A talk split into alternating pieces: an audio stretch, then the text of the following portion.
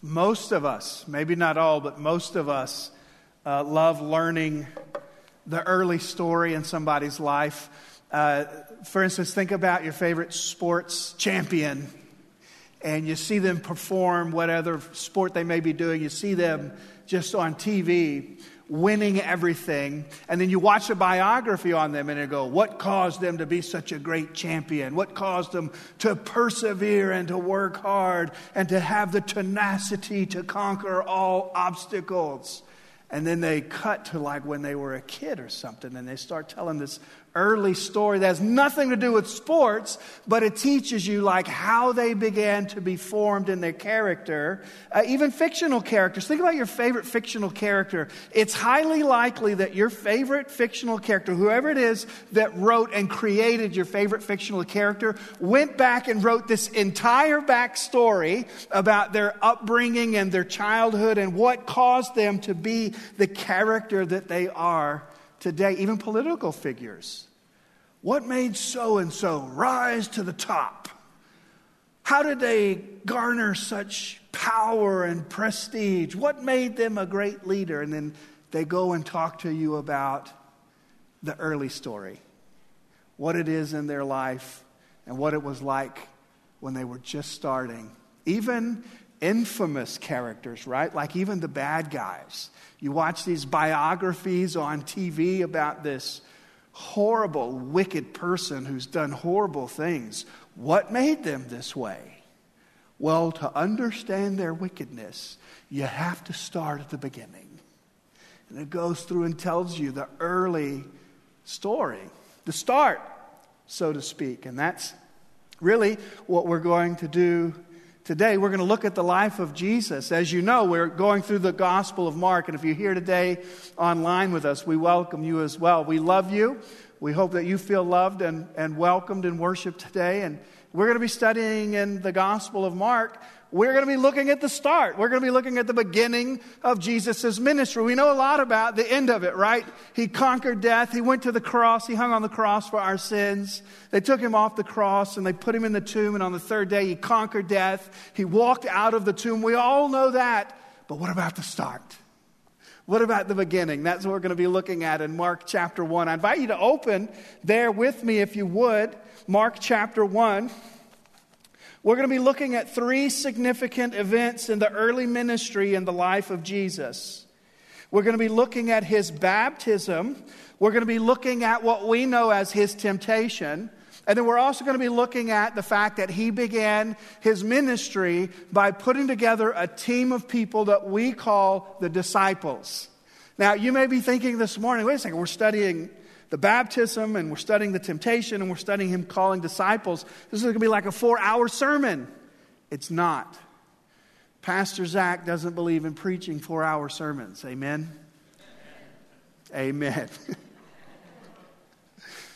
The Gospel of Mark says everything quickly.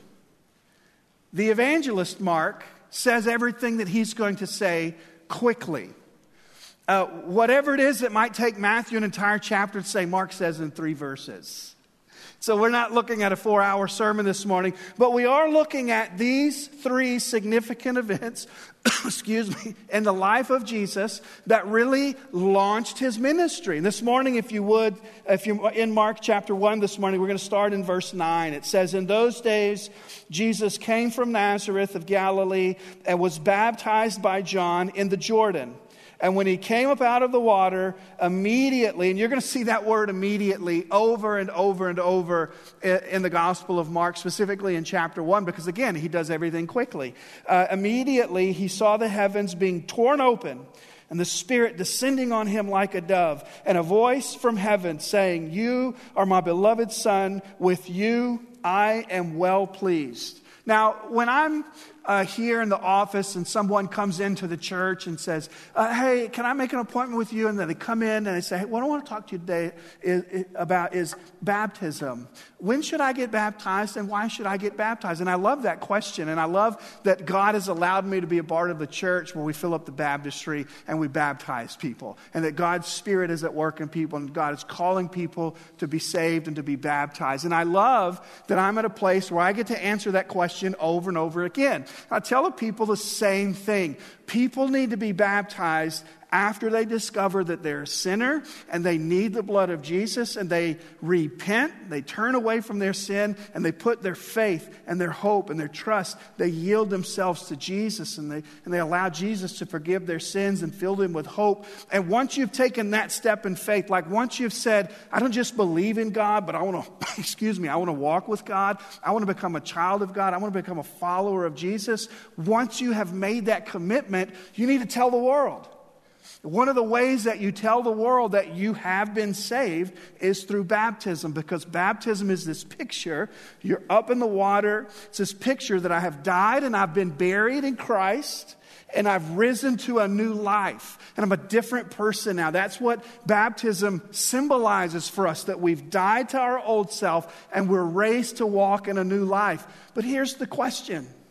If baptism signifies that you've already been saved, why did Jesus need to be baptized? He is the Savior, not the savee. It's kind of like, one time I was sitting in a Bible study as a college student one time, and we were studying the Lord's Prayer. And I don't know if you've ever studied that before, but Jesus is saying to the disciples, here's how you pray. And then he begins to pray. And he's like, Our Father who art in heaven, hallowed be thy name. And he talks and talks and teaches them to pray and pray this. And, and then he says, and forgive us our sins. And I'm like, whoa, hold on a second. Jesus doesn't have any sins to forgive. Why is he praying for his sins to be forgiven? And I was like, my mind was being blown. My college pastor was like, calm down, Zach. There's a simple explanation for this. And he went on and, and shared that he was teaching the disciples how to pray, but in a similar vein, right? Like, if we're baptized to symbolize that we have died to our old self and Jesus has raised us to walk in a new life, why was he baptized? I want to answer that question for you this morning, because I think it's important for us to understand. Uh, one reason that Jesus was baptized was to identify with us as humans. You know, one of the things that we just celebrated at Christmas was that God left heaven and came to earth. I don't know if you're aware of this or not. The Bible teaches very clearly that we celebrate the incarnation of God, the fact that God took on human flesh. He became human. And, and part of expressing that and identifying himself with humanity, we see, is this baptism. One of the reasons that Jesus was baptized was to identify himself with the human condition in the human world. But not only that, there's also this idea that the baptism of Jesus functions uh, in the gospel to close the door on the ministry of John the Baptist, to bring it to a conclusion. If you were here last week, you, you know that we talked about John the Baptist and about how he was a forerunner. He went before Jesus and prepared people for the ministry of Jesus. And then when Jesus went to John the Baptist and said, okay, here I am, I'm on the scene, I want you to baptize me, and John the Baptist John the Baptizer baptizes Jesus, what you discover, and you'll see this as we go through the rest of the gospel, there's not much said about John the Baptist anymore. He fulfilled his mission of preparing the way for Jesus. And, and one of the ways that the baptism of Jesus functions in the gospel is to give this clear indication that the ministry of John has been fulfilled and is at a conclusion. And the third thing that that we know that G, the functions for Jesus' baptism is not only does it close John the Baptist's ministry, it opens Jesus' public ministry. So beyond Jesus' baptism is what we call the public ministry of Jesus. So when you read now and, and you read the baptism of Jesus, you think to yourself, why was he baptized if he's the Savior and not the savee? Why did he need to be baptized? Uh, I don't know that I would use the language need to be baptized, but I think it's noteworthy that he chose to be baptized. He desired to be baptized. And beyond the reasons for it, one of the things that I really want you to see, right? Because we can write down all these different reasons and the theological reasons that Jesus was baptized and the literary way that the baptism functions in the Gospel of Mark. But you know what I really want you to see about his baptism is the intimacy between the Father and the Son. Like, that's what I want to grip your heart. I want you to know that the baptism closes John the Baptist's ministry. I want you to know that. But what I want to grip you is here in the gospel, this intimate experience between the Father and the Son. Look with me if you would. One of the very few places that we see the Trinity dwelling together. In verse ten it says, "And when he came up out of the water, immediately he, he who, he, Jesus, God the Son, immediately God the Son saw the heavens being torn open and God the Spirit descending on him like a dove. And a voice came from heaven. This is the voice of God the Father. You are my beloved Son. With you I am well pleased." What a beautiful picture of the intimacy and the dwelling together of the Trinity. Father, Son, and Holy Spirit.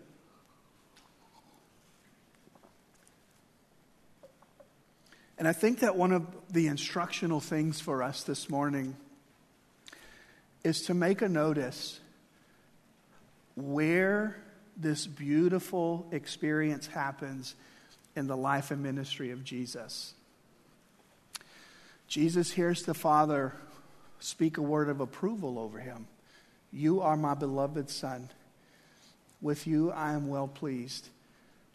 Notice that Jesus doesn't have to live an entire life of obedience, although he does, to hear the approval of the voice of the Father. I think it's significant that this happens early on. And the reason for that is because, and I don't know that this is true of all cultures and even our culture in all, excuse me, in all times. But here's what I do know about the present one that we're living in. We are forever thinking that we have to earn the approval and the love of God.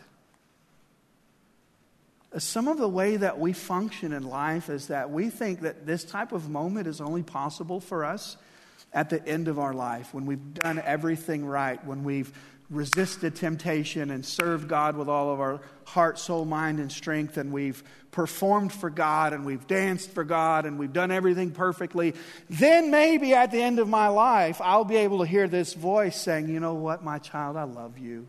You've done a great job." That is the most exhausting way that you could possibly live your life. And I want for us to realize this morning that our service and obedience to Jesus isn't so that we can have the love of God. It's because we have the love of God. We are fueled by the acceptance of Almighty God. It is a fact that we have already heard in Christ, "You are my beloved, and I love you," that we move forward. In other words, if you are here today thinking that the Christian faith is about earning the love of God, you've got to throw that away. And so I think it is so intriguing that this experience happened in the beginning and not the end. He has this beautiful moment with God the Father before he heals people, before he casts out demons, before he feeds the five thousand, before he goes to the cross, before he walks out of the tomb. Before any of that happens, he hears the voice of the Father saying, "I love you." And I just wonder this morning if you can do that. Can you hear the voice of God this morning saying, "I love you"? You don't have to earn the love of God. You don't have to earn the acceptance of God. In Christ, we are accepted. And you may be struggling with that today. I want to speak a clear word to that. We cannot earn the love of God. It is unearnable, but it is given freely. And that's what I hope grips you. I personally am intrigued with the reasons that Jesus was baptized, but my heart is stamped with that idea that early in the ministry of Jesus, he heard that word from the Father, "You are my beloved Son, and with you I am well pleased." And so we go on, that's the baptism of Jesus, and we go on to the temptation of Jesus. That's found in verse twelve. And again, everything that Mark says, he says quickly. And so just a couple of verses about the temptation of Jesus. It says that the Spirit immediately drove him out into the wilderness, and he was in the wilderness for forty days being tempted by Satan, and he was with the wild animals, and the angels were ministering to him. Now, for a full study of this, write down Matthew chapter four, because that gives the details of what happened. And so this morning, I think it's enough to just say a couple of things about the temptation of Jesus instead of just going to Matthew chapter four, and it would take us probably six weeks to study that chapter. You can certainly go there because it gives the details of the temptation of Jesus. But a couple of things that I want you to be clear about this morning. Number one, temptation is real. Temptation to sin is real. There's a real thing called temptation. There's a real thing called sin. And that Scripture explicitly says here in what we've just looked at that Jesus was tempted by Satan. Satan is real. Those things are real in the Word of God. I want you to understand that these aren't metaphorical for other things. The Scripture speaks of Satan and his temptation of Jesus in real, historical ways. I want you to understand that this morning. Now, if you're making notes this morning, if you have your notes in front of you, I want for us to think about this idea that sometimes being led by the Spirit creates uncomfortable situations or uncomfortable spots. It's interesting to me, and it may be interesting for you as well, that the Scripture says in verse twelve that the Spirit of God, right? The Spirit drove Jesus out into the wilderness, and when he got to the wilderness, he was tempted. Now, there's a distinction there. I am not teaching you this morning. Pastor Zach is not telling you that God wants for us to live in a perpetual state of temptation. Nor am I saying to you that God is the one who tempts you. It's very clear that Satan was the one who tempted him. But Jesus was in the wilderness because the Spirit of God drove him to the wilderness. And so let's just be real about this. A life of obeying and following Christ and being submissive to the leadership of Almighty God will sometimes land us in uncomfortable places. That's what happens in the Scripture. Jesus is driven by the Spirit of God into the wilderness, and he is experiencing temptation there. And I want for us to be careful as we process this thought, because I want to say to you specifically, you see in your notes, these are two things that I want for us to write down. But the first thing that I want for us to understand about this is that this is not an excuse for us to live in a perpetual state of temptation. It is not the will of God for you to spend your life where you will always be tempted. It's important for us to understand that at some point, Jesus left the wilderness and he moved forward. And, and I think that you probably can understand that there are people in our world, in our society, you may even know them, who is intrigued and attracted to and mesmerized by a sinful lifestyle. And, and, and so when you make a point like this, going, the Spirit of God drove them into the wilderness where Jesus was tempted, they're like, yeah, sign me up for that. Because I want to live right where temptation is, because I love watching it happen. And there's stuff out there in the world that I'm really intrigued with and I'm mesmerized by. And, and I really, truth be told, want to take a little step towards it. And so if I can blame it on God, if I can say, oh, well, God sent me there, all the better, right? That is not what the text is teaching us this morning. It is not the will of God for us to love temptation and to love to live in the face of temptation. That is not the point of Jesus going into the wilderness to be tempted. So let's not allow this to be an excuse for living in temptation. Second point from this is that Jesus teaches us how to navigate temptation. You may be here this morning and you may be a lover of God, and you may have faith, you may be a saved person, but you're looking at this going, man, Jesus was in the wilderness for forty days being tempted, and I'm just going to tell you the honest truth, I wouldn't have made it thirty minutes. Because the stuff that I've got going on in my life right now has got a grip on me, and I am not being successful in temptation. I want to say to you, first of all, to establish this morning this important freeing thought. It isn't a sin to be tempted.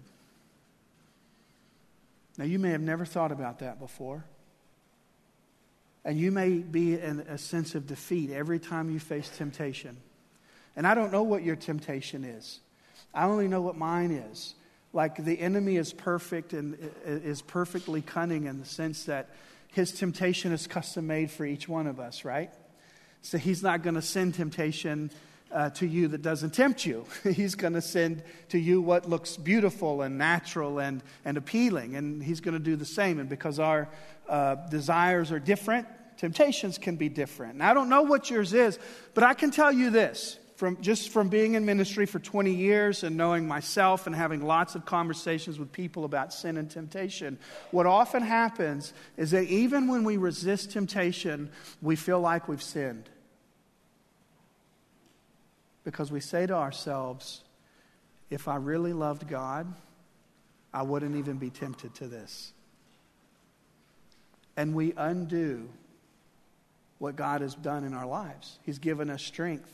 We resist temptation, and then we feel bad about it, and we say, if I just loved Jesus a little bit more, I wouldn't have been tempted to do that or to entertain that or to be a part of that.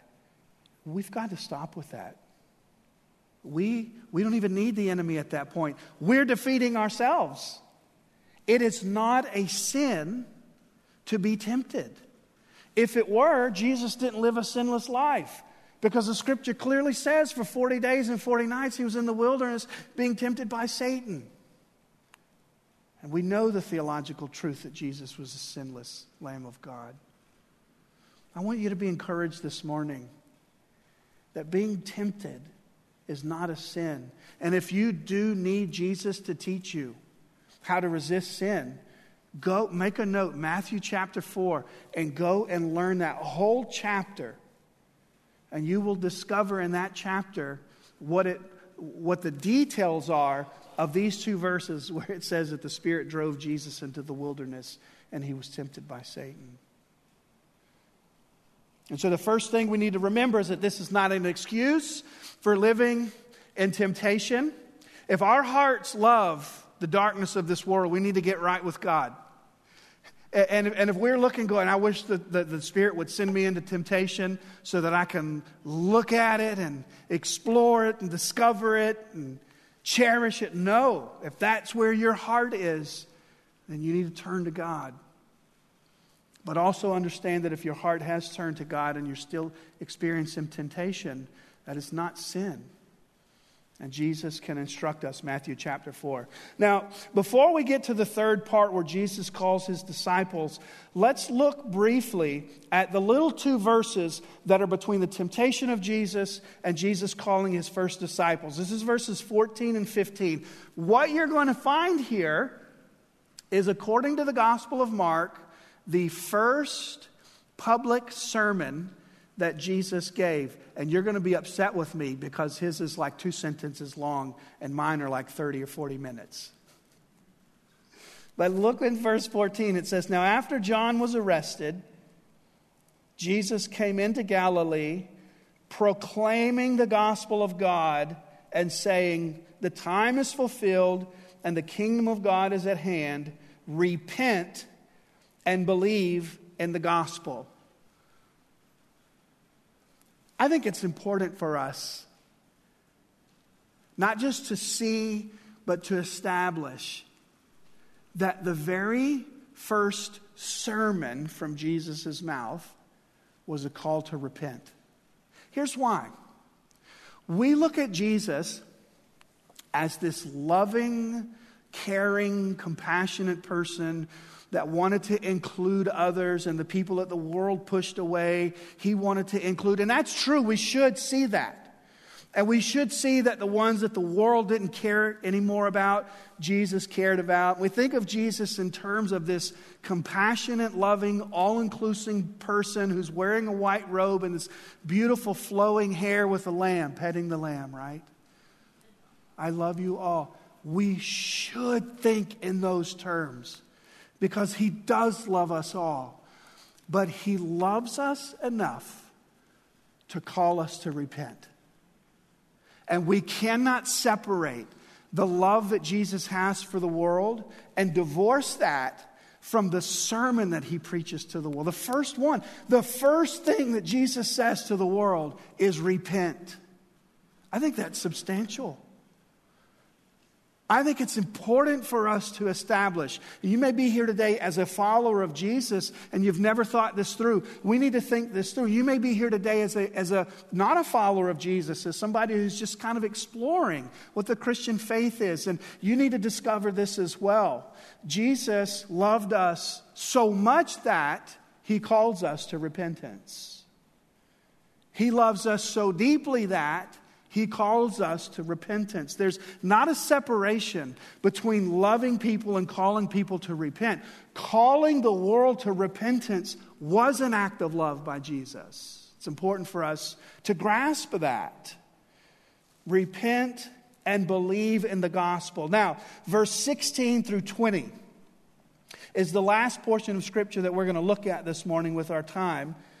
And it says, passing along the Sea of Galilee, he saw Simon and Andrew, the brother of Simon, casting a net into the sea, for they were fishermen. And Jesus said to them, follow me, and I will make you become fishers of men. And immediately, there's that word again, immediately. Uh, everything Mark says, he says quickly. And immediately they left their nets and they followed him. It won't surprise you to know that there's a whole story behind that as well in one of the other Gospels. And going on a little further, he saw James, the son of Zebedee, and John, his brother, who were in their boat mending their nets. And immediately, there's that word again, he called them. And they left their father Zebedee in the boat with the hired servants, and they followed him. So right at the beginning of the ministry for Jesus, he pauses. And he assembles together for himself a little team of people who are going to go with him and explore and observe and participate in the public ministry of Jesus. And the question is, why did he do that? The reality is, everything that Jesus did, everything he said, every miracle he performed, everything he said and did, he could have done by himself. Did he need Simon? Did he need Andrew? Did he need John? Did he need James? No, he didn't need them. Which kind of begs the question, doesn't it? Then why gather them? Why create disciples? I was thinking about this as I was studying for this message, and I was thinking to myself, not only did he not need them, if you wanted to, you could make a strong argument for the fact that the disciples at times slowed down and hindered what Jesus was trying to accomplish. I mean, he would be out there giving this lesson, and then the disciples would be arguing behind him. And it's almost like, and, and if you've raised kids, you probably can identify with this a little bit, but Jesus is out there talking or, or healing or doing whatever he's doing, and he's like, turns around to his disciples, what are you guys fighting about now? Like they were forever getting it wrong. They were breaking stuff, like in, in the sense of the word of, they were always hindering ministry. So the question is, if the ministry of Jesus is so eternally significant, and Jesus didn't need them to accomplish what he was doing, why pause what you're doing and gather these disciples together, knowing that at many places in the ministry of Jesus, they're just going to get in the way. They're just going to confuse things and mess stuff up and say the wrong thing and do the wrong thing and cause Jesus to look away from the crowd and look back at the disciples and go, for the hundredth time, would you stop doing that? Why? Here's why. Because when you start your reading in Genesis, and you read all the way through the Bible, from Genesis to Revelation, here's what you discover. Over and over and over again, God has a reputation for finding delight in working through his people to accomplish his purposes. Does he need the prophets in the Old Testament? No. He could have sent an angel to do everything a prophet did. The priests in the Old Testament, did he need them? No, he could have accomplished that using some other method besides human beings. Over and over and over again, we see God using people, not because he needed them, but because he wanted them. So if you're making notes this morning, the last point that I'd like for us to write down is that Jesus selected disciples not from need, but from want. Jesus wanted a group of people around him to serve with and to laugh with and to empower people to go and feed and to heal and to do the works of God. And you may be thinking this morning, well, he's not going to choose me because I'm not much. I don't know if you know the background of these men, but they weren't much. I mean, these were not the men that a prestigious rabbi from Jerusalem would have chosen. But he chose the ones that he wanted. And I, I just want to speak a word to you this morning. If you think that your life is void of purpose and that God doesn't want to use you at your home or students, that God doesn't want to use you at your school, or for those of you in the working world, that God doesn't want to use you at your job, at your business, I want you to know that the Bible disagrees with you.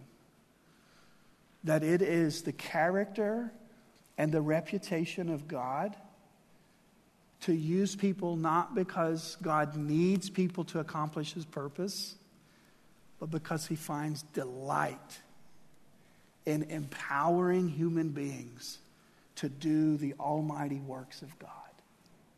I want you to know that. So as we ask the question, how did Jesus get to the cross and conquer the tomb and death? We flash over to the beginning of ministry and we see his intimate moment with God the Father and the Spirit in his baptism. We see his temptation and we learn from it. We hear his first message. The kingdom of God is near. Repent and believe in the gospel. And we see him valuing human beings so much that he says, I want people to be on the team. I don't want to do this by myself. I could, but I don't want to. I hope this morning that that impacts you. I hope that whichever of the four we looked at, the baptism or the temptation or Jesus' sermon or the calling of the disciples, I hope that one of those instances lingers in your heart and, and really shapes how you see and feel about Jesus as we move forward into the week. I I want to ask you to bow this morning with me in prayer, if you would.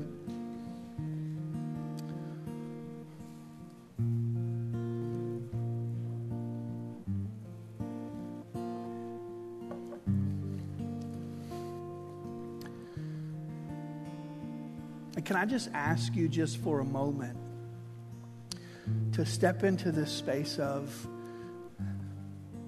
now that I have learned this, what do I need to do? What is your step of application this morning? As you see the story of the baptism and temptation and calling of the disciples.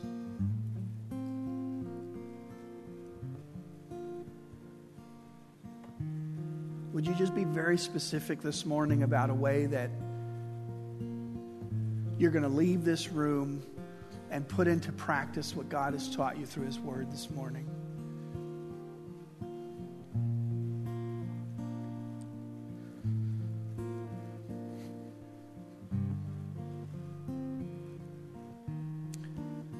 And whether you're here or you're online with us, if for the first time you need to repent and put your faith in the gospel of Christ, surrender your life to Jesus, I invite you to do that.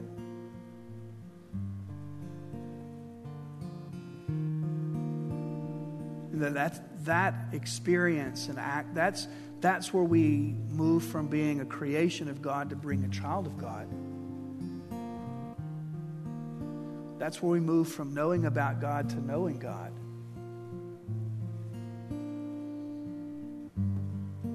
That's where we move from death to life. And so if you're a spiritual person, but you've never placed your faith and your trust and your hope in Jesus, I plead with you to hear His sermon this morning. As short as it is, repent and put your hope in the gospel. Would you do that this morning?